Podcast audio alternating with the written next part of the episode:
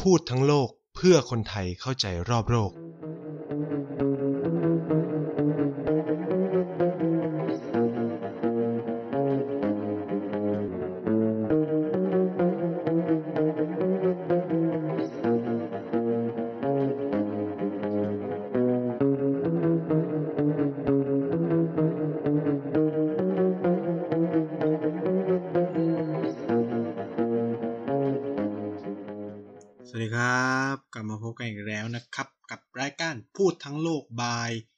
ระแสเอเชียใต้นะครับ ทางช่อง TP Podcast นะครับ ก็พบกันไนท์เช่นเคยนะครับ ก็สัปดาห์ที่แล้วเราคุยกันไปเกี่ยวกับเรื่อง ศึกชานมไข่มุกข้นก่อนเลือดนะครับ ระหว่างจีนแล้วก็ชาวโซเชียล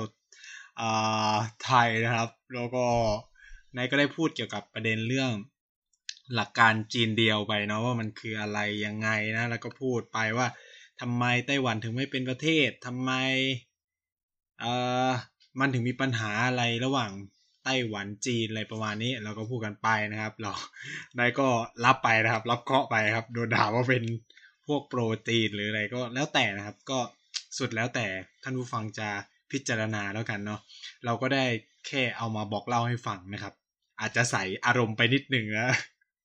แต่ก็ต้อง เรียนไปผมก็เรียนไปตั้งแต่แรกแล้วเรียนไปเบื้องต้นแล้วครับ ผมก็เป็นนักเรียนทุนทุนรัฐบาลจีน มันก็เป็นการยากที่ผมจะไปพูดว่าไต้หวันจะเป็นประเทศนะครับ ในความคิดผมก็คือไต้หวันมันต้องเป็นบททนเท่านั้นนะครับ ตอนนี้เอ่อก็ติดตลกแล้วเล่าให้คนคนที่แบบเป็นแฟนคลับฟังอะไรประมาณนี้ว่าเออมันมันก็พูดไม่ได้หรอกว่า ว่าไต้หวันมันจะเป็นประเทศ เพราะถ้าอย่างนั้นเนี่ย มันก็จะมีผลหลาย ๆ อย่างกับ กับตัวทุนเราเหมือนกัน อันนี้ก็ต้องบอกไว้ก่อนเนาะเพราะว่าที่จีนเนี่ยคือเข้มงวดมากนะครับ มีการรีวิวทุนทุกเทอมทุกปี แล้วผมแอบเมาส์นิดนึงก็คือว่าผมอะตอนที่ไปทำวีซ่าเว้ย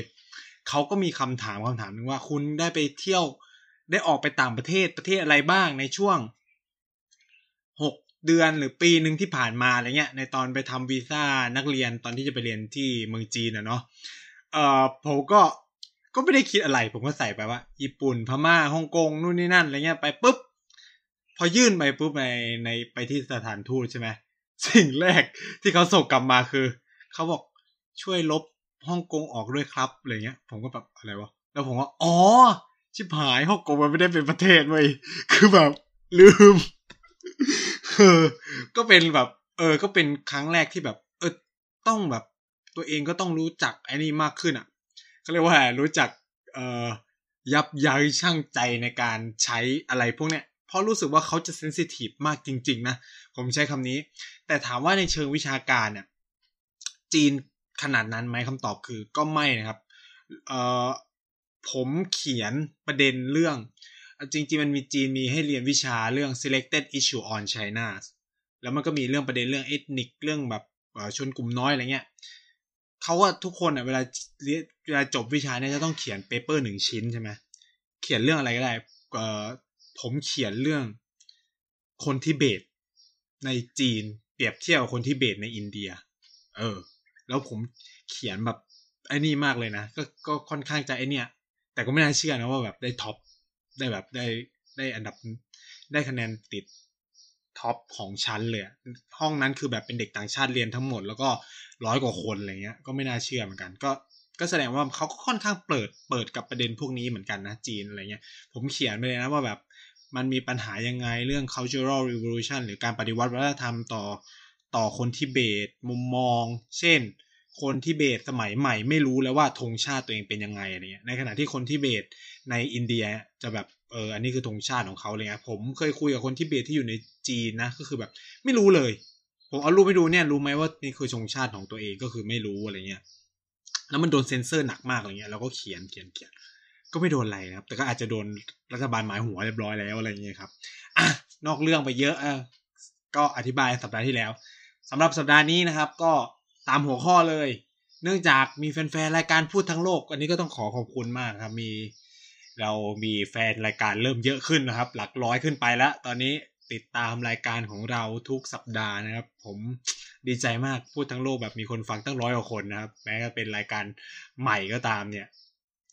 ก็มีคน request มา แล้วก็ไนท์คิดว่ามันก็เป็นประเทศหนึ่งที่น่าสนใจมากๆนะเออนั่นก็คือปากีสถานนั่นเองนะครับ ปากีสถาน แล้วก็ตามหัวข้อเลย ผมจะมา บอกเล่าเรื่องราวของประเทศปากีสถานนะครับในฐานะประเทศที่มีลักษณะหลายอย่างคล้ายกับไทยมาก มากมากมากมากมากเลยใช้แบบนี้นะเอ่อมีความเป็นรัฐทหารนะครับ มีความเป็นรัฐที่มีศาสนาแอบแฝงอยู่ แต่ก็ไม่ถึงกับว่าโดดเด่นในการเอามาบอกว่าอะไรเงี้ย แต่ก็คือแบบมีเขาเรียกว่ามี กลิ่นอายของความเป็นรัฐศาสนาอยู่ด้วยอะไรเงี้ยก็คล้าย ๆกับบ้านเราที่มีความเป็นพุทธพุทธหน่อยๆ แต่ก็ไม่ได้แบบชัดเจนในเชิงกฎหมายหรืออะไรเงี้ยปากีสถานก็มีลักษณะคล้าย ๆกัน อะวันนี้ก็เลยเนื่องจากมีคนขอมาแล้วก็จัดให้นะ คือใครอยากฟังประเทศไหนเนี่ย บอกมาได้เลยนะครับ คือคือผมไม่ต้องการเป็นแบบ one way คือแบบพูดคนเดียวอยากเล่าเรื่องอะไรก็เล่าเออถ้ามีใคร request มาเฮ้ยคุณไนท์ช่วยเล่าเรื่องประเทศนี้ให้ฟังหน่อยอะไรเงี้ย ผมก็จะจัดให้ทันทีนะครับ เนื่องจากสัปดาห์ที่แล้วเนี่ยมีคนถามว่าเออคุณไนท์จะมีโอกาสได้เล่าเรื่องปากีสถานไหมเขาก็อยากรู้อะไรเงี้ยผมก็เลยว่าอะงั้นก็จัดปากีสถาน เพราะว่ามันก็เป็นประเทศหนึ่งที่น่าสนใจมากมากมากมากมากมากเลยนะครับก็เพราะหนึ่งก็คือมันมีปัญหากับอินเดียด้วย คือผมยังไม่ได้เล่าเรื่องอินเดียเลยนะในในพูดทั้งโลกเนี่ย ก็จะกะไว้เก็บไว้ท้ายๆ เพราะว่า อ่าพูดเรื่องอินเดียมาเยอะมากแล้วจริงๆก็แอบเบื่อมากเลยนะคือถ้าใครสนใจเรื่องอินเดียจริงๆ ผมแนะนำนะครับ รายการอินดี้อินเดียนะผมเล่าไปประมาณร้อยกว่าตอนอะเล่าเรื่องอินเดียไปร้อยกว่าตอนคนบ้าเลย แล้วแบบตอนหนึ่งชั่วโมงกว่านะ บางทีอะช่วงหลังคือลดมาเหลือครึ่งชั่วโมงแล้ว เพื่อเพื่อจะเซฟตัวเองเหมือนกันแล้วก็รู้สึกว่าคนจะชอบฟังอะไรสั้น ๆ หรือเปล่าผมก็ไม่แน่ใจนะเพราะจากการเก็บสถิติเนี่ย แล้วรายการในเครือของ Infinity มันสั้นมากพอสมควรผมก็ไม่อยากจะแบบเฮ้ยตัวเองโดดแบบพูดหนึ่งชั่วโมงคนอื่นเขาแบบสามสิบนาทีกว่าๆอะไรประมาณเนี้ยแต่ก็มีหลายคนบอกอยากฟังยาวๆอะไรเงี้ยผมก็จะพยายามแล้วกัน อันไหนอันไหนที่แบบมันติดลมยาวผมก็จะยาวไปนะครับ ซึ่งพูดทั้งโลกก็เหมือนกันจริง ๆ พยายามคุมให้ได้สามสิบนาทีนะ แต่ก็แบบเออบางทีมันก็ติดลมก็ไปเรื่อยๆเหมือนกันนะครับอะก่อนอื่นเนี่ย มันก็ต้องมาทำความเข้าใจประวัติศาสตร์ของปากีสถานก่อน เพื่อจะได้เรียนรู้ว่า เออ มันทำไมปากีสถานในปัจจุบันมันถึงเป็นแบบนั้นแบบนี้อะไรเงี้ย หลักๆที่เมนไอเดียของวันนี้คือทำไมปากีสถานถึงกลายเป็นรัฐทหารนะครับ ถึงมีความเป็นรัฐที่เขาเรียกว่าเอ่อกองทัพมีบทบาทอย่างมากในระบบการเมือง เศรษฐกิจ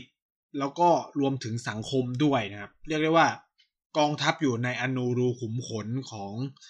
ของประเทศปากีสถานแบบแนบชิด มันคล้ายๆประเทศอะไรก็ไม่รู้อะนะ ซึ่งซึ่งซึ่งเทปเด็กสร้างชาติได้พูดไปแล้วเทปหนึ่งว่าทำไมมันถึงเป็นแบบนั้น ซึ่งอ่าเราก็จะมาเล่าเรื่องของปากีสถานโดยที่จะแบบแตะประเทศนั้นให้น้อยที่สุดนะครับ ก่อนอื่นเนี่ยปากีสถานเกิดขึ้นโดยความ บังเอิญ ผมใช้คำนี้ว่าการเกิดขึ้นของประเทศปากีสถานนะเป็นความบังเอิญนะไม่ได้เป็นความตั้งใจเสียทีเดียวในการเกิดขึ้น ต้องเล่าย้อนไปตั้งแต่ประวัติศาสตร์ ความเกี่ยวพันระหว่างปากีสถานกับอินเดียด้วย เพราะว่าก่อนที่ปากีสถานจะได้รับเอกราชเนี่ยก็คือเป็นส่วนหนึ่งของอ่า British Indian Empire หรือจักรวรรดิอังกฤษอินเดียหรือ British Raj นะครับ เออก็แล้วแต่ใครจะอธิบายนั่นคืออาณานิคมอังกฤษในอินเดียในมหาสมุทรอินเดียนั่นเองก็คือเป็นทั้งทั้งหมดอะเป็นเนื้อน้ำหนึ่งใจเดียวกัน จุดเปลี่ยนสำคัญเนี่ยมันเริ่มขึ้นตั้งแต่ปีพันเก้าร้อยห้าเมื่อรัฐบาลอังกฤษในเวลานั้นเนี่ยแบ่งแคว้นที่ชื่อว่า แคว้นเบงกอลออกเป็นสองส่วน นั่นคือเบงกอลตะวันออกแล้วก็เบงกอลตะวันตก โดยใช้ ศาสนา เป็นตัวแบ่ง นั่นคือเบงกอลตะวันออกเนี่ยเป็นคนที่เอ่อเป็นพื้นที่ที่มุสลิมอยู่มาก ก็เป็นเบงกอลตะวันออกไป ตะวันเบงกอลตะวันตกคนฮินดูอยู่มาก ก็เป็นเบงกอลตะวันตก โดยใช้หลักการทางศาสนา ซึ่งจริง ๆอะอังกฤษไม่ควรจะให้เหตุผลแบบนั้นก็คือควรจะบอกว่าแบ่งเพราะการบริหารจัดการจะง่ายขึ้นหรืออะไรเงี้ยแต่ด้วยลักษณะแบบเนี้ย สิ่งที่เกิดขึ้นคือนำมาสู่การตั้งสิ่งที่เรียกว่ามุสลิมลีกขึ้นมาในในอินเดียเวลานั้น ก็คือเป็นเหมือนกับว่าเป็นเหมือนกับองค์กรที่เกิดขึ้นเพื่อพิทักษ์สิทธิของคนมุสลิมในอินเดียแล้ว ในขณะเดียวกันเนี่ยในหมู่ของคนฮินดูก็เกิดฮินดูมหาสภาขึ้น เพื่อทำหน้าที่ลักษณะคล้ายๆกันบุคคลสำคัญคนหนึ่งในประวัติศาสตร์ปากีสถานเนี่ยที่ปฏิเสธแล้วก็ไม่สามารถ ละเลยที่พูดถึงเขาได้นั่นคือมูฮัมหมัดอาลีจินนานะครับหรือท่านยินนาเนี่ยเป็นอารมณ์เป็นเหมือนแบบบิดาแห่งชาติ บิดาแห่งชาติปากีสถานก็ว่าได้นะครับ ถ้ามหาดคะหาตมะคันทีคือบิดาแห่งชาติอินเดีย ยินนาเนี่ยก็คือบิดาแห่งชาติปากีสถานนั่นเองนะครับ ยินนาเนี่ยเคยอยู่กับคอนเกรสแห่งอินเดีย เป็นคนที่ไม่เชื่อ ในการแบ่งประเทศในระบบศาสนา แล้วก็ไม่มีความคิดเรื่องนี้เลย จนกระทั่งยินนาเนี่ยมีปัญหาทะเลาะเบาแหวงกับคานทีในประเด็นเรื่องการเคลื่อนไหวเรียกร้องเอกราช คือคานทีเนี่ยจะมีลักษณะและถูกมองว่าเป็นพวกที่ใช้ศาสนานำการขับเคลื่อนอการเปลี่ยนแปลงหรือการปฏิวัติ นั่นก็คือว่า โดยอย่างเช่น หลักการอาหิงสาสัตยาเคาะอะไรเงี้ยเหล่านี้มันเป็นคือยินนามองว่ามันเป็นปรัชญาทางศาสนาของคนฮินดูอะไรเงี้ยยินนามองว่าในอินเดียมันไม่ได้มีแค่คนฮินดูนะมันมีคนปาสีมันมีคนเอ่อมุสลิม มันมีคนซิกมันมีคนหลากหลายศาสนามากเลย การที่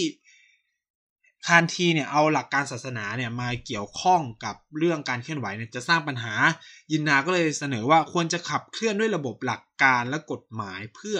เรียกร้องเอกราช ซึ่งแน่นอนก็คานทีก็ไม่ได้เห็นด้วยนะครับ แล้วก็คานทีเนี่ยเป็นที่นับหน้าถือตาของคนในคอนเกรสก็ส่งผลให้ยินนาเนี่ยไม่มีปากเสียงสุดท้ายก็ได้ลาออกไป ยินนาก็เลยไปดามใจอยู่พักใหญ่นะครับ ก็คือหนีไปอยู่อังกฤษไปเป็นทนายความนะครับ ไม่ไม่ยุ่งเกี่ยวกับการเมืองในอินเดีย จนไปพบบุคคลสำคัญท่านหนึ่งนะครับในเข้าอ่าซึ่งเป็นนักการศาสนาคนหนึ่ง ในในประวัติศาสตร์ของประเทศปากีสถาน ก็ได้บอกว่าเนี่ยมุสลิมลีกเนี่ยต้องการผู้นำนะยินนาคนกลับไปช่วยคนกลุ่มนี้ให้นู่นนี่นั่นอะไรประมาณนี้อะสุดท้ายยินนาก็ตกลงแล้วก็กลับไปเป็นผู้นำให้กับมุสลิมลีกเอ่อการกล่อมเกลาหลาย ๆ อย่างการเห็นหลาย ๆ เรื่องหลาย ๆ ราวเนี่ยทำให้ยินนามองว่า เฮ้ย ความคิดที่ว่าได้รับเอกราชแล้วเป็นอินเดียเดียวเนี่ย มันส่งผลกระทบแน่นอนต่อสิทธิและ เสรีภาพของคนมุสลิม เพราะยังไงเนี่ยคนมุสลิมไม่มีทางได้รับชัยชนะในศึกการเลือกตั้งของของประเทศที่มีคนส่วนใหญ่เป็นคนฮินดูได้เลยนะครับ แล้วก็ต่อไปเนี่ยมุสลิมจะกลายเป็นชนพลชนพลเมืองชั้นสองทันทีหากอินเดียได้รับเอกราชแล้วไม่มีการแบ่งแยกประเทศ ฉะนั้นเนี่ยจินนาก็เลยเป็นหัวหอกสำคัญในการแบ่งแยกประเทศนะครับ ซึ่งเอาจริงๆเนี่ยลอร์ดเมาท์แบตเทนเมาท์แบตเทนเมาท์แบตเทนเนี่ยซึ่งเป็นอุปราชที่มาประจำการในในอินเดียในช่วงที่มันจะเกิดการเรียกร้องเอกราชขึ้นมาในการเปลี่ยนผ่านสู่เอกราชของอินเดียเนี่ยก็ไม่ได้เห็นด้วยกับหลักการนี้คานธีเองก็ไม่ได้เห็นด้วยกับหลักการนี้คานธีถึงกับเสนอให้เมาท์แบตเทนว่าเออเสนอกับเมาบันเทนว่า เนี่ยให้ลองพูดกับจินนาได้ไหมว่าฉันเนี่ยจะให้ยินนาเนี่ยเป็นนายกรัฐมนตรีคนแรกของประเทศเลยนะครับ ซึ่ง แน่นอนว่าเยาวราเนรูเนี่ยไม่ยอมนะครับโดยบอกว่าพรรคคองเกสจะไม่ยอมกับเรื่องนี้แน่นอน ถ้าคันทีพูดแบบนี้อะไรเงี้ยคันทีก็เลยสวนกลับกับเนรูว่าพรรคคองเกรสไม่ยอมหรือคุณอะไม่ยอมกันแน่อะไรประมาณนี้เพราะสุดท้ายแล้วเนี่ยเนรูเป็นนายกรัฐมนตรีคนแรกของอินเดียนะครับเออมันก็มีปัญหากันเองการเมือง ฉะนั้นเนรูก็เป็นคนหนึ่งที่ไม่จากประเด็นเรื่องเนี้ยก็ไม่ถูกกับมหาตมะคันที เพราะมองว่า ก็แยกก็แยกกันไป ก็จบจบแยกกันจบไปอะไรเงี้ย ไม่เห็นจำเป็นต้องมายื้ออะไรให้มันมากมาย ก็มันก็จะได้ประเทศ แตกต่างแบ่งกันปกครองว่ากันไปเนี่ยในขณะที่คานทีเนี่ยไม่อยากให้เกิดการแบ่งแยกประเทศ แล้วก็มองว่าการอยู่ร่วมกันของศาสนาเป็นสิ่งสวยงามอะไรประมาณนี้อะอ่า และสุดท้ายเนี่ย ยินนาก็ไม่ก็แม้ว่าเมาส์บาเทนจะมาเสนอเรื่องยินนาจะได้เป็นนายกรัฐมนตรีคนแรกของ ของประเทศอินเดียก็ตาม แต่ว่ายินาก็บอกไม่เอา เพราะมันจะเกิดปัญหาต่อไปในอนาคตอยู่ดีอะไรเงี้ยสุดท้าย ก็เกิดเป็นประเทศปากีสถานในวันที่ 14 สิงหาคม 2000 เออ1947 นะครับ แล้วก็อินเดียในวันที่ 15 สิงหาคม 1947คำว่าปากีสถานเนี่ย ในภาษาปาซีเนี่ยมันแปลว่าดินแดนแห่งความสงบสุขเนาะมัน มันมีความหมายนะ มันไม่ใช่มันไม่มันตั้งขึ้นมาแบบลอยๆ แล้วก็ในเชิงคำหรือการใช้คำเนี่ยปากีสถานเนี่ยมันประกอบไปด้วย ความหมายที่ค่อนข้างลึกซึ้งนะ ในเชิงภูมิศาสตร์ด้วยนะครับ คือตัว P ของคำว่าปากีสถานเนี่ยมาจากคำว่าปัญจาบก็นั่นคือแคว้นปัญจาบนั่นเอง ส่วน A เนี่ยมันมาจากคำว่าอัฟกัน แห่งอินเดียหรือมันคือมันในเวลานั้นมันคือแคว้น North West Frontier นะครับของบริติชราชนะครับมันจะเป็นพื้นที่ที่จะอยู่ทางเหนือติดกับ ติดกับประเทศอัฟกานิสถานนะครับเอ่อตอนณเวลานั้นมันชื่อว่าอัฟกันแห่งอินเดียเนาะเอ่อในขณะที่ตัว K มาจากคำว่าแคชเมียร์อ่ามาจากคำว่าแคชเมียร์นะครับ ส่วนคำว่าตัว S เนี่ย ตัว S มาจากแคว้นสินนะแคว้นสินในปากีสถานปัจจุบัน แล้วคำว่าตาน T A N เนี่ยมาจากแคว้นบารูจิสตานนะครับของปากีสถานนะครับ ส่วน I เนี่ยจินนาเติมขึ้นมาให้มันเป็นความหมายนั่นเองครับ มันจะได้เป็นคำว่าปากีสถานที่แปลว่า ดินแดนที่บริสุทธิ์ในภาษาเปอร์เซียครับ ฉะนั้นเนี่ยปากีสถานมันประกอบไปด้วยชื่อแคว้นต่างๆ ที่อยู่ในประเทศ ตัวเองในปัจจุบันนะครับ จริงๆ มันเป็น ideology ตอนตั้งว่า concept เนี่ยมันเกิดขึ้นในปี 1933 โดย คนที่ชื่อว่าเราะห์มัตอาลีนะครับ ซึ่งเป็นนักศึกษากฎหมายอยู่ที่เคมบริดจ์เขาก็คิด concept นี้ขึ้นมา เพราะว่าชื่อไอ้แคว้นต่างๆ ที่ผมพูดไปมันคือแคว้นที่คนมุสลิมมีประชากรเป็นส่วนมากนะครับ ก็ไม่ต้องแปลกใจว่าทำไมแคชเมียร์ถึงเป็นประเด็นปัญหา เพราะว่าแคชเมียร์อยู่ในชื่อของประเทศปากีสถานด้วยนั่นเองนะ อันนี้ก็เป็นประวัติศาสตร์การก่อตั้งประเทศของปากีสถาน แต่ที่น่าสนใจคือ การแบ่งแยกปากีสถานเนี่ยมันมีหลักคิดด้วยแบ่งแยกระหว่างอินเดียกับปากีสถานมันถูกแบ่งแยกด้วยหลักคิดทางศาสนา ซึ่งมันเป็นชาติแรก ๆของโลกนะ ที่แบ่งประเทศกันด้วยหลักคิดแบบนี้ ซึ่งส่วนใหญ่มันจะไม่มีอ่าแต่ทั้งนี้ทั้งนั้นเนี่ย ปากีสถานไม่ได้เป็นรัฐที่ใช้กฎหมายมุสลิมในการปกครอง แต่ใช้กฎหมายทั่วไปนะครับ แม้ว่าชื่อเต็มๆของประเทศปากีสถานจะชื่อว่า Islamic Republic of ปากีสถาน หรือสาธารณรัฐอิสลามปากีสถานก็ตาม แต่ปากีสถานไม่ได้ใช้กฎหมายชาริอะในการปกครองประเทศ ใช้หลักคิดในแบบเซกูลาริเซกูลาริซึมด้วยนะ แม้จะบอกว่า อิสลามเป็นศาสนาของชาติ แต่ทุกศาสนามีความเท่าเทียมกันในประเทศปากีสถาน เป็นหลักเซกูลาริซึมงงไหมคือแบ่งประเทศด้วยหลักด้วยการใช้ศาสนาแบ่งแต่ว่าประเทศก็ไม่ได้ปกครองด้วยกฎหมายชาริอะที่เป็นกฎหมายหลักของกฎหมายหลักของชาวมุสลิมนะครับก็ยังใช้กฎหมายทั่วไปอยู่นะครับแน่นอนหลังจากที่อินเดียอ่าอินเดียปากีสถานแบ่งประเทศ ก็เกิดสงครามทันทีนะเกิดในปี 1947 ในเดือนตุลาคม นะครับเกิดสงครามปากีสถานอินเดียในการแย่งชิงแคว้นแคชเมียร์ขึ้นมานะครับก็มีการลบพุ่งกัน ซึ่งท้ายที่สุดเนี่ยก็คือมหาราชา แห่งแคชเมียร์ก็ยอมเซ็นสนธิสัญญารวมเป็นส่วนหนึ่งของอินเดีย แต่ว่าณเวลานั้นเนี่ยปากีสถานก็ได้บุกเข้าไปยึดแคชเมียร์ได้บางส่วนนั่นคือ 1 ใน 3 ของพื้นที่นะครับนะอ่าอินเดียได้จัมมู and แคชเมียร์แล้วก็ลาดัก ไปนะครับ ในขณะที่ปากีสถานได้อาซาดแคชเมียร์แล้วก็กิลกิสถานนะในในพื้นที่ตอนเหนือที่เป็นพรมแดนปากีสถานกับจีนแล้วก็อัฟกานิสถานไปเนาะก็แบ่งกันไป แม้ว่าปัญหาความขัดแย้งที่เกิดขึ้นในปี 1947 เนี่ยนำไปไปสู่ UN เลยนะ ขึ้นไปถึงสหประชาชาตินะครับโดยยาวราเนรูเป็นคนเสนอไป เพราะตอนนั้นเนี่ยเนรูเนี่ยมีความคิดว่า UN จะต้องเข้าข้างตัวเอง เพราะตามสนธิสัญญาที่ทั้งอินเดีย ปากีสถานได้ลงไว้กับอังกฤษในตอนที่จะแบ่งประเทศเนี่ยก็คือ ถ้าเจ้ามหาราชารัฐไหนเซ็นยินยอมจะอยู่กับใครเนี่ย รัฐนั้นก็จะตกเป็นของเอ่อพื้นที่บริเวณนั้นก็จะตกเป็นของประเทศนั้น ซึ่ง มหาราชาแห่งแคชเมียร์เซ็นอยู่กับอินเดีย ฉะนั้นเนี่ย อินเดียมั่นใจมากว่า resolution ของของ UN จะต้องออกมาว่าให้ปากีสถานคืนแผ่นดินตรงที่ยึดไป เพราะตรงนั้นเป็นพื้นที่ของแคชเมียร์ใช่ไหมที่เขาเซ็นมาอยู่กับอินเดียเนี่ย แต่ปรากฏว่ามันไม่เป็นแบบนั้น นั่นก็ทำให้เอ่อเนรูเนี่ยเกิดความไม่เชื่อมั่นใน UN อีกต่อไป แล้วก็ไม่นำเรื่องประเด็นปัญหาแคชเมียร์เข้าสู่เวที นานาชาติอีกเลย และเน้นแก้ไขปัญหาในระดับทวิภาคีเท่านั้น เพราะรู้ฤทธิ์ของสหประชาชาติแล้วว่าช่วยอะไรไม่ได้ แล้วก็ไม่ได้มีหลักมีเกณฑ์อะไรเลยเลยประมาณนี้นะครับ นี่ก็เลยเป็นเหตุผลว่าทำไมประเด็นปัญหาแคชเมียร์เนี่ยไม่เคยขึ้นสู่เวทีโลกเลยเออไม่ขึ้นแม้กระทั่งศาลโลก ไม่ขึ้นแม้กระทั่งเวทีสภาความมั่นคงในสหประชาชาตินะครับ ก็คือเตะทวงกันเต็มที่อะไม่ขึ้นนะครับนี่ก็เป็นปัญหา ปากีสถานเนี่ยหลังได้รับเอกราชแล้วก็เกิดปัญหา เพราะว่าจินยินนาเนี่ยที่เป็นเหมือน founding father of ปากีสถานหรือเป็นแบบพ่อผู้วางรากฐานประเทศปากีสถานดันอยู่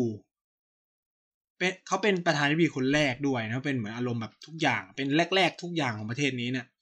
ด้านเสียชีวิตทันทีนะครับ หลังจากที่ หลังจากที่ปากีสถานได้รับเอกราชก็คือ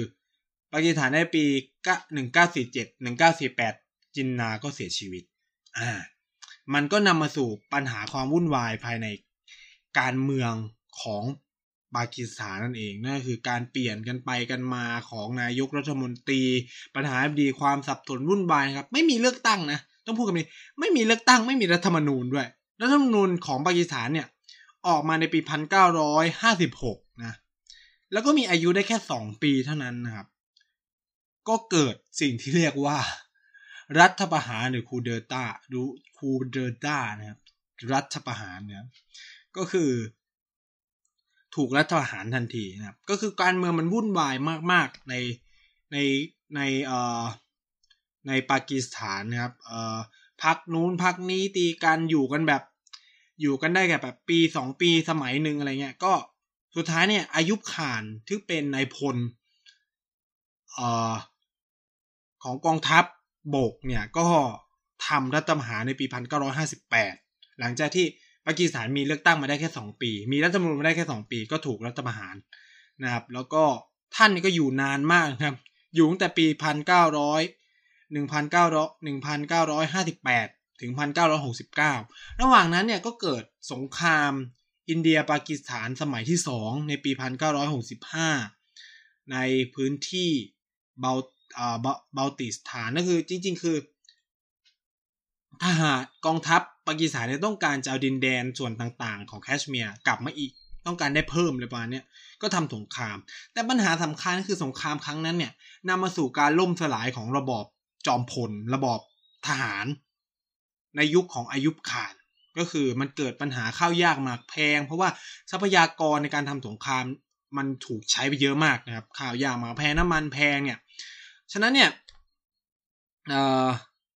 อาลีบุตโตใช่ไหมอารีบุตโตเนี่ยก็เลยนำขบวนประชาชนประท้วงนะครับ ให้อายุขานลงจากอำนาจ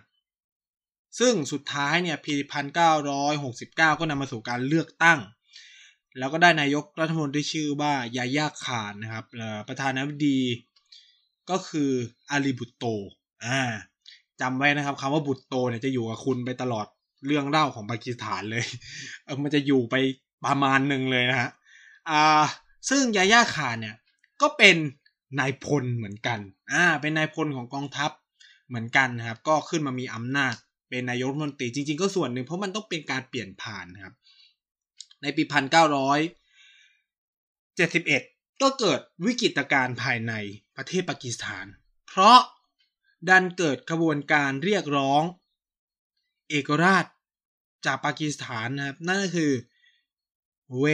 อีสปากีสถานต้องการจะเป็นเอกราชอ่าต้องบอกว่าปากีสถานต้องแบ่งประเทศอกแตกนะครับ เพราะว่าฝั่งหนึ่งก็คือประเทศปากีสถานปัจจุบัน อีกฝั่งหนึ่งก็คือประเทศบังกลาเทศในปัจจุบัน เดี๋ยวบังกลาเทศเราจะมาเล่าต่อกันในเทปต่อไปนะ มันก็จะได้เข้ากันไปเลย ก็คือสองพื้นที่เนี่ยเป็นมุสลิมเหมือนกัน แต่มีเชื้อชาติไม่เหมือนกัน มี คติมีอะไรไม่เหมือนกันเลย แล้วแล้วคนอีสปากีสถานก็มองว่าทรัพยากรเนี่ยมันถูกใช้ไปสำหรับเวสปากีสถานเกือบหมดเลย แทบไม่ตกมาถึงพวกเขาอะไรประมาณเนี้ยก็เลยนำมาสู่การเรียกร้องเอกราช แล้วก็นำมาสู่สงครามระหว่างอินเดียปากีสถานครั้งที่สามด้วยในปีพันเก้าร้อยเจ็ดสิบเอ็ดซึ่งสุดท้ายเนี่ยกลุ่มเรียกร้องเอกราชในบังกลาเทศก็ประสบความสำเร็จ นะเพราะได้รับการสนับสนุนจากอินเดีย แล้วก็สงครามครั้งนั้นเนี่ยก็สร้างชื่อให้กับอินทิราคารทีอย่างมากนะครับในประเทศอินเดียแล้วก็ปากีสถานต้องยอมเซ็นสนธิสัญญาแพ้พ่ายแพ้นะครับพ่ายแพ้กับอินเดียแบบราบคาบในปีนั้นนะครับแล้วนั่นก็ทำมาสู่ปัญหาการเมืองอีก เพราะยาย่าขานก็หลุดจากอำนาจนะครับนำมาสู่การถลิงอำนาจของนายกรัฐมนตรีคนที่ชื่อว่าอารีบุโตนะครับ ซึ่ง คุณอารีบุตโตเนี่ยมาจากพรรค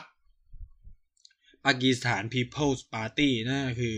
พรรคประชาชนปากีสถานนั่นเอง ซึ่งแนวคิดและดมการเนี่ยเป็นแบบเสรีจะบอกว่าเป็นไง เป็นแบบสังคมนิยมเสรีนิยม งงมันจะมีความเป็นเซกูราริซึมด้วย มีความเป็นรัฐคาราวานิยม มีความเป็นกึ่งกึ่งรัฐสังคมนิยมเนี่ยใช้สังคมนิยมนำนะครับ ซึ่งก็ทำให้ ประชาชนได้รับประโยชน์เยอะแยะมากมายนะผมต้องใช้คำนี้ว่าจากจากการขึ้นมามีอำนาจเนี่ยของของอาริบุโต แล้วอาริบุโตก็เป็นคนหนึ่งที่ขับเคลื่อนระบอบประชาธิปไตยในในปากีสถานอย่างหนักหน่วง เช่น การร่างรัฐธรรมนูญฉบับใหม่ในปี 1973 นะครับ ซึ่งรัฐธรรมนูญฉบับนี้เองอยู่จนถึงปัจจุบัน ซึ่งจะงงไหมผมผมจะเล่าให้ฟังมันจะงง แล้วมันจะต่างจากในประเทศบางประเทศที่อยู่ในเซาท์อีสเอเชียนะ ซึ่งเป็นประเทศที่คนพูดแต่พูดอยู่เนี่ยครับ ก็ก็คือซาวิก้าอารีบุตโตเนี่ยก็ขึ้นมาเป็นนายก แล้วก็ร่างรัฐธรรมนูญ แล้วก็รัฐธรรมนูญนั้นก็ใช้ในปี 1973 เขาก็อยู่ในอำนาจประมาณ 4 ปีนะครับ จนถึงปี 1977 ก็เกิดปัญหาอีก เพราะ เพราะว่าในการเลือกตั้งปี 1977 เนี่ย มันมีพรรคสองพรรคที่แข่งกันมาก นั่นคือพรรคของอารีบุโตกับพรรคขวาจัดในเชิงแบบเป็นพวกนิยมอิสลามิกนะครับ ก็คือ กลุ่มพันธมิตรอิสลามปากีสถานอะไรเงี้ยก็แข่งกันนะ การเลือกตั้งครั้งนั้นเนี่ยปรากฏว่าพรรคของอาลีบุตโตก็ชนะถล่มทลาย เพราะว่ามันเป็นแบบแนวสังคมนิยมรัฐสวัสดิการอะไรคนก็ชอบเนี่ยก็เสพติดในขณะที่พรรคขวาจัดเนี่ยก็ชูความเป็นแบบเอ่ออิสลามนิยมหรืออะไรเงี้ยครับก็พ่ายแพ้ไปด้วยแบบอาลีบุตโตได้มาประมาณร้อยห้าสิบกว่าที่นั่งจากสองร้อยอะไรเงี้ยแต่ว่าคนที่แพ้เนี่ยไม่ยอม ก็นำขบวนประท้วงนู่นนี่นั่นอะไรเงี้ย อาริบุตโตก็ต้องใช้กฎหมายไอ้กฎอายการศึกในการปราบปรามนู่นนี่นั่นแล้วมันก็แก้ปัญหากันไม่ได้นะครับ สุดท้ายเนี่ยก็นำมาสู่การรัฐประหารในปี 1977 ที่เรียกว่า Operation Fair Play ก็คือปฏิบัติการเล่นกันแฟร์มันจะแปลว่าเสมอภาคนะการเล่นกันแบบเสมอภาคปะเป็นเกมแบบเสมอภาคหรืออะไรก็ตามก็คือ เหตุผลของการรัฐประหารคือแบบง่ายมากคือว่า เพราะคนไม่ยอมรับการเลือกตั้งฉะนั้นเนี่ยฉันจะรัฐประหารแล้วก็จัดการเลือกตั้งใหม่ภายใน 90 วัน ซึ่งคนที่รัฐประหารน่าสนใจมาก คนที่รัฐประหารเป็นคนที่อาริบุตโตเลือกมาเองกับมือ นั่นคือเซียอุทฮักนะครับเซียอุทฮักเนี่ยเป็นนายพลชั้นปลายแถว ใช่ว่านายพลชั้นปลายแถวเลยนะ เพราะกว่าที่เขาขึ้น ขึ้นมาเป็นเหมือนอารมณ์แบบ commander สูงสุด หรือเป็นแบบผู้ว่าการทหารสูงสุด ผู้บัญชาการทหารสูงสุด ผู้บัญชาการทหารบกของปากีสถานได้เนี่ยอาลีบุตโตต้องปลดนายพลไปหลายคนมาก เพื่อให้เซียอุลฮักขึ้นมาเป็นอำนาจนะครับแล้วก็เชื่อมั่นในเซียอุลฮักมาก สุดท้ายเนี่ยงูเห่าก็แว้งมากัดชาวนาจนได้นะครับ ก็เกิดรัฐประหาร แล้วการที่เซียอุลฮักบอกว่าจะอยู่แป๊บเดียวเพื่อจะจัดการเลือกตั้งเนี่ย ปรากฏก็ไม่ใช่ความเป็นจริง เพราะเซอุนฮักอยู่ตั้งแต่ปี 1977 จนถึงปี 1985 ในระบอบทหารนะครับ และการเลือกตั้ง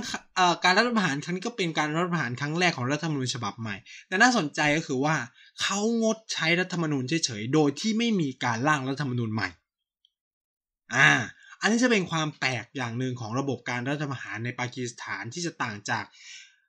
ประเทศแถวนี้ก็คือ เขารัฐประหารโดยการงดเว้นรัฐธรรมนูญ และไม่มีการประกาศรัฐธรรมนูญใหม่ แล้วก็ใช้กฎหมายฉบับใหม่ขึ้นมาเลย ซึ่งสุพรีมคอร์ดเนี่ยหรือศาลสูงสุดของของปากีสถานนะก็ ก็โอเคกับการรัฐประหารนะ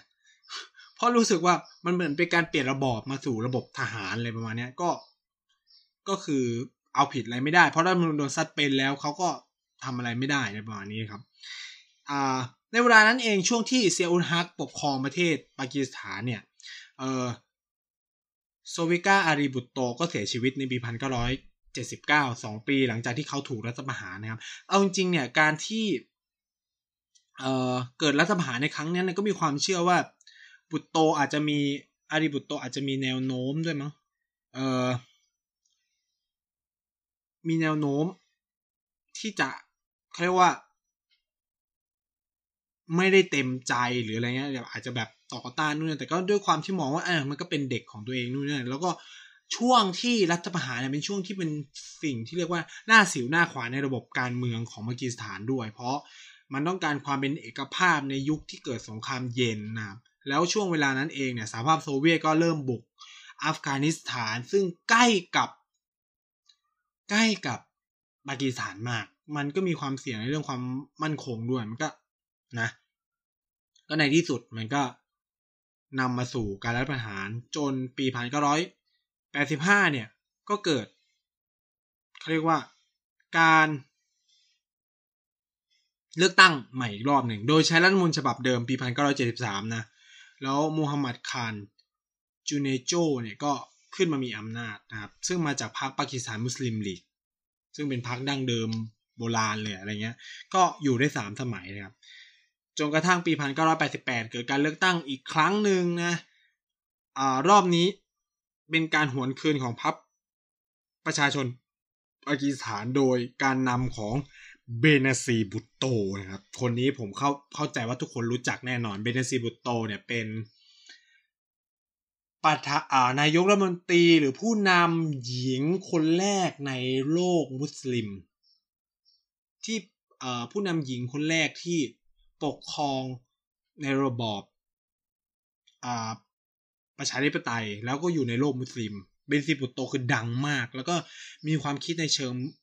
เซกุลซึมนั่นเธอเนี่ยก็สู้มากับนายพลคนหนึ่งที่ชื่อว่านาวาฟชาลีฟนะครับก็สู้กันต่อสู้กันมา จนกระทั่ง ก็คือผัดกันขึ้นมีอำนาจนะครับ ตลอดปีทศตลอดทศวรรษพันเก้าร้อย เก้าสิบเนี่ย ก็คือเบเนซีบุตโตกับนาวับชาลิกก็คือแบ่งกันขึ้นปีสองปีสามปีอะไรเงี้ยขึ้นมามีอำนาจผัดกันสองพักนี้ก็แข่งกันนะครับ ระหว่างปากีสถานมุสลิมลีกกับ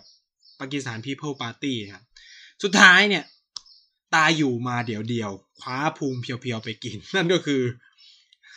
เปอร์เวซมูชาร์ราฟซึ่งเป็นนายพลในคาถาของนาวาซชารีฟเนี่ย ก็รัฐประหาร อีกแล้วนะครับ ในปี 1999 โดยการงดเว้นรัฐธรรมนูญนะ แล้วก็ขึ้นมามีอำนาจ แล้วก็ตั้งคนบางคนขึ้นมาเป็นนายกรัฐมนตรีนะ คือเอาจริงๆเนี่ยเขาอยู่ในอำนาจอะเปอร์เวสมูชาลาฟเนี่ยเป็นนายพลที่อยู่ในอำนาจตั้งแต่ปีพันสองพันสองพันหนึ่งต้องต้องใช้ว่าปีพันเก้าร้อยเก้าสิบเก้าถึงสองพันสองเนี่ยเขาอยู่ในฐานะที่เรียกว่า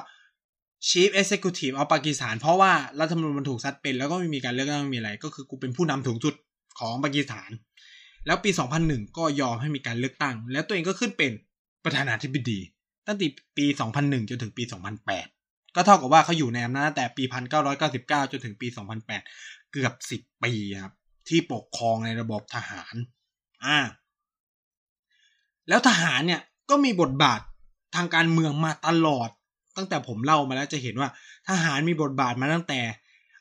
อายุขานรัฐประหารแล้วก็เลื่อยมาครับมีบทบาทในการเมืองระหว่างประเทศ มีบทบาทในการคุมนโยบายต่างประเทศ นโยบายความมั่นคง ทุกอย่างคือถ้าคุณไปดูประวัติศาสตร์ แล้วก็ประวัติศาสตร์คณะรัฐมนตรีของของปากีสถานเนี่ยจะเห็นทหารหมดเลย โดยที่จะมีแค่บางช่วง โดยเฉพาะช่วงที่พักของตระกูลบุตรโตขึ้นมามีอำนาจนี่คือปากีสถาน People's Party เนี่ยขึ้นมามีอำนาจเนี่ย จะเป็นช่วงที่ทหารถูกลดบทบาทเยอะมาก แล้วก็เป็นความไม่พอใจนะครับ คือหลังปี 2008 เนี่ย เบนซีบุตโตก็กลับมาอีกครั้งหลังจากถูกแบนใช่ไหม ก็กลับมาลงสมัครรับเลือกตั้ง แต่สุดท้ายเนี่ย ก็ถูกรอบสังหารนะครับ ในช่วงรณรงค์หาเสียงเลือกตั้งปี 2007 ใช่ไหม ถูกรัฐบาล เอ้ยไม่ใช่ ถูกรอบสังหาร ซึ่งทุกวันนี้ก็จับใครดมไม่ได้ ก็มีความเชื่อว่ากลุ่มทหารนี่แหละอยู่เบื้องหลัง เพราะว่า มันมีความเป็นไปได้ที่เบเนซีบุตโตจะกลับมามีอำนาจเนี่ยมันก็รับไม่ได้ใช่ไหมล่ะก็เลยนำมาสู่การฆ่ากันตายใช่ไหมแต่ว่าอย่างไรก็ตามใช่ไหมอย่างไรก็ตามพรรคของเบเนซีบุตโตก็ยังได้รับชัยชนะในการเลือกตั้ง แม้ว่าเธอจะถูกเอ่อรอบสังหารก็ตามนะครับ ซึ่งได้ยูซุฟลาซากิลลานีเนี่ยขึ้นมาเป็นประธานาธิบดีเอ้เป็นนายกรัฐมนตรีปกครอง ปากีสถานแทนเบเนซีบุตโตนะครับซึ่งตระกูลบุตโตเนี่ยก็ยังคงบทบาททางการเมืองในประเทศปากีสถานจนถึงปัจจุบัน แล้วก็เป็นฝ่ายที่ต่อต้านระบบทหารอย่างชัดเจนในในในปากีสถาน เช่นเดียวกับนาวับชาลีฟเองเนี่ยหลังจากที่ติดคุกในช่วงถูกเอ่อประเวสมูชาลาฟรัฐประหารเนี่ยก็กลับมาได้อีกครั้งในปี 2013 ขึ้นมามีอำนาจนะครับ แต่ก็อยู่ได้ 4 ปีก็โดนเล่นงานโดยทหารเหมือนกัน เพราะว่านาวนาวัฟมีแนวโน้มอยากจะเจริญสัมพันธไมตรีกับอินเดีย ซึ่งมันจะสร้างผลเสียทางด้านผลประโยชน์ให้กับกองทัพมหาศาลนะครับทำให้ทหารเนี่ย ซึ่งจริงๆอะพรรคของนาวาฟชาลิเอ่อนาวาฟชาลิฟเนี่ยก็ค่อนข้างจะมีความสัมพันธ์ที่ดีกับทหารนะครับต้องใช้คำนี้หลังจากที่ไปใช้เวลาเรียนรู้มาอย่างยาวนาน คือต้องพูดอย่างนี้ว่าการขึ้นมีอำนาจทางการเมืองของพวก พรรคการเมืองต่างๆเนี่ยต้องได้รับการเห็นพ้องต้องใจ จากกลุ่มนายพล ในประเทศปากีสถานเกือบทั้งหมดนะครับ แล้วก็ในคณะรัฐมนตรีจะมีโคต้าของคนของกองทัพทั้งหมดในประเทศปากีสถานด้วยนะ เอ๊ะ มันคุ้นๆเนาะจะใช่ไหมมันคุ้นๆเนาะคือคือผมถึงบอกว่า คือแบบคุณอยากจะไปเรียนรู้เรื่องระบบทหารกับการเมืองอะ เวลาทำการเมืองเปรียบเทียบกับประเทศ ที่ผมอยู่ที่เราอยู่กันเนี่ย ไม่มีใครไปทำกับ ไม่มีใครศึกษาปากีสถานแบบจริง ๆ จังๆเลย ผมงงมากนะครับ ผมงงมาก เพราะปากีสถานเป็นตัวอย่างที่โคตรจะดี แล้วแบบคล้ายกับไทยอย่างไม่น่าเชื่อแบบ เฮ้ยแบบกองทัพมันมีบทบาทตลอดเลยนะ เช่นการขึ้นมาของนายพลในแต่ละคนเนี่ยมันถูกจัดสรรมาหมดแล้ว ยิ่งหลังจากเปเวสมูชารับรัฐประหารเนี่ยเรียกได้ว่าสถานะทางการเมืองของกองทัพเนี่ยเข้มแข็งมาก เข้มแข็งแบบโคตรๆเลยเพราะว่าเปเวสเนี่ยได้รับการสนับสนุนอย่างแข็งแกร่งจากอเมริกานะแล้วก็อยู่ในอำนาจได้นานมาก แล้วคนเด็กในคาถาแกเยอะมากนะ เออกองทัพปากีสถานปฏิรูปไม่มีทางสำเร็จนะครับ อย่างพรรคการเมืองล่าสุดที่เพิ่งนายกรัฐมนตรีคนล่าสุดของปากีสถานนั่นคืออิมรานขานที่เขาเป็นนักคิกเกรสเนี่ยพรรคของเขาเนี่ยก็ถูกมองว่าได้รับการหนุนอย่างเต็มกำลังเลย จากกองทัพสิ่งที่เห็นได้ชัดคือ ในพรรคเออเขาเรียกว่าในคณะรัฐมนตรีของอิมรานขานเนี่ยหนึ่งในสี่นะหนึ่งในสี่เป็นโควตาของทหาร แล้วก็เป็นเด็กของเปอร์เวซมูชาร์ราฟแม้ว่าในยุคของอิม แล้วที่เห็นได้ชัดคือเปอร์เวซมูชาร์ราฟเนี่ย ถูกตั้งคณะกรรมการสอบสวนนะครับ ในยุคของนาวาซชารีฟแล้วก็ผลการพิจารณาออกมาในยุคของอิมรานขาน แล้วคือโทษสูงสุดคือรัฐประหารชีวิตนะ แต่สิ่งที่อิมรานขานทำคือ ไม่ดำเนินเรื่องต่อ ไม่ส่งเรื่องให้ศาลสูงสุด ก็คือชะลอนี่คืออิทธิพลของกองทัพที่มันมีเหนือจากปากีสถาน แล้วเราก็จะได้เห็นว่า กองทัพเนี่ย ส่งสัญญาณตลอดเวลานะครับ เวลาเกิดเรื่องอะไรก็ตามเนี่ย ถ้าเมื่อไหร่คือคือถ้าจากจะเข้าใจการเมืองปากีสถานเนี่ยอาจารย์ผมเนี่ยเอ่อดรแฮปปี้มอนแจคอบเนี่ยท่านก็มักจะบอกว่า อยากเข้าใจการเมืองปากีสถานให้ดูสัญญาณของนายพลในกองทัพ เอ๊ะมันคุ้นๆนะมันคล้ายๆกับประเทศแถวนี้เหมือนกันว่า คือการส่งสัญญาณของนายพลเนี่ย โดยเฉพาะในระบบความมั่นคงเนี่ยนั่นคือนโยบายที่แท้จริงของรัฐบาลปากีสถานเลย เช่น แม้ว่าท่าทีของอิมรานขานหลังจากที่ได้รับเลือกตั้งเป็นนายกในปี 2018 เนี่ยออกมาชัดเจนว่าอยากจะเริญสัมพันธ์กับอินเดีย วันต่อมาเลยครับผู้บัญชาการทหารสูงสุดของของปากีสถานออกมาพูดว่า ประเด็นปัญหาแคชเมียร์ยังเป็นปัญหาใหญ่ ของอินเดียและปากีสถาน ซึ่งจะยากต่อการเจริญความสัมพันธ์ถ้าเรื่องนี้ไม่ถูกคลี่คลายเนี่ยเป็นไปได้ยากมากที่สองประเทศจะพูดคุยกันได้อย่างปกติ นั่นก็หมายถึงว่าเขาส่งสัญญาณชัดเจน แล้วก็เห็นได้ชัดมากว่าในช่วงที่อิมรานขานขึ้นมามีอำนาจ ปัญหาของอินเดียและปากีสถานเยอะมาก หนักมากคือถี่มากเกิด cat file violation เช่น การละเมิดสนธิสัญญาหยุดยิงหรืออะไรเงี้ย คือ จะบอกว่าทหารเป็นตัวขัดขวางความเจริญหรือการพัฒนาประชาธิปไตยในปากีสถานได้ไหม ก็พูดอย่างนั้นก็ไม่ผิดนักเรื่องแค่นี้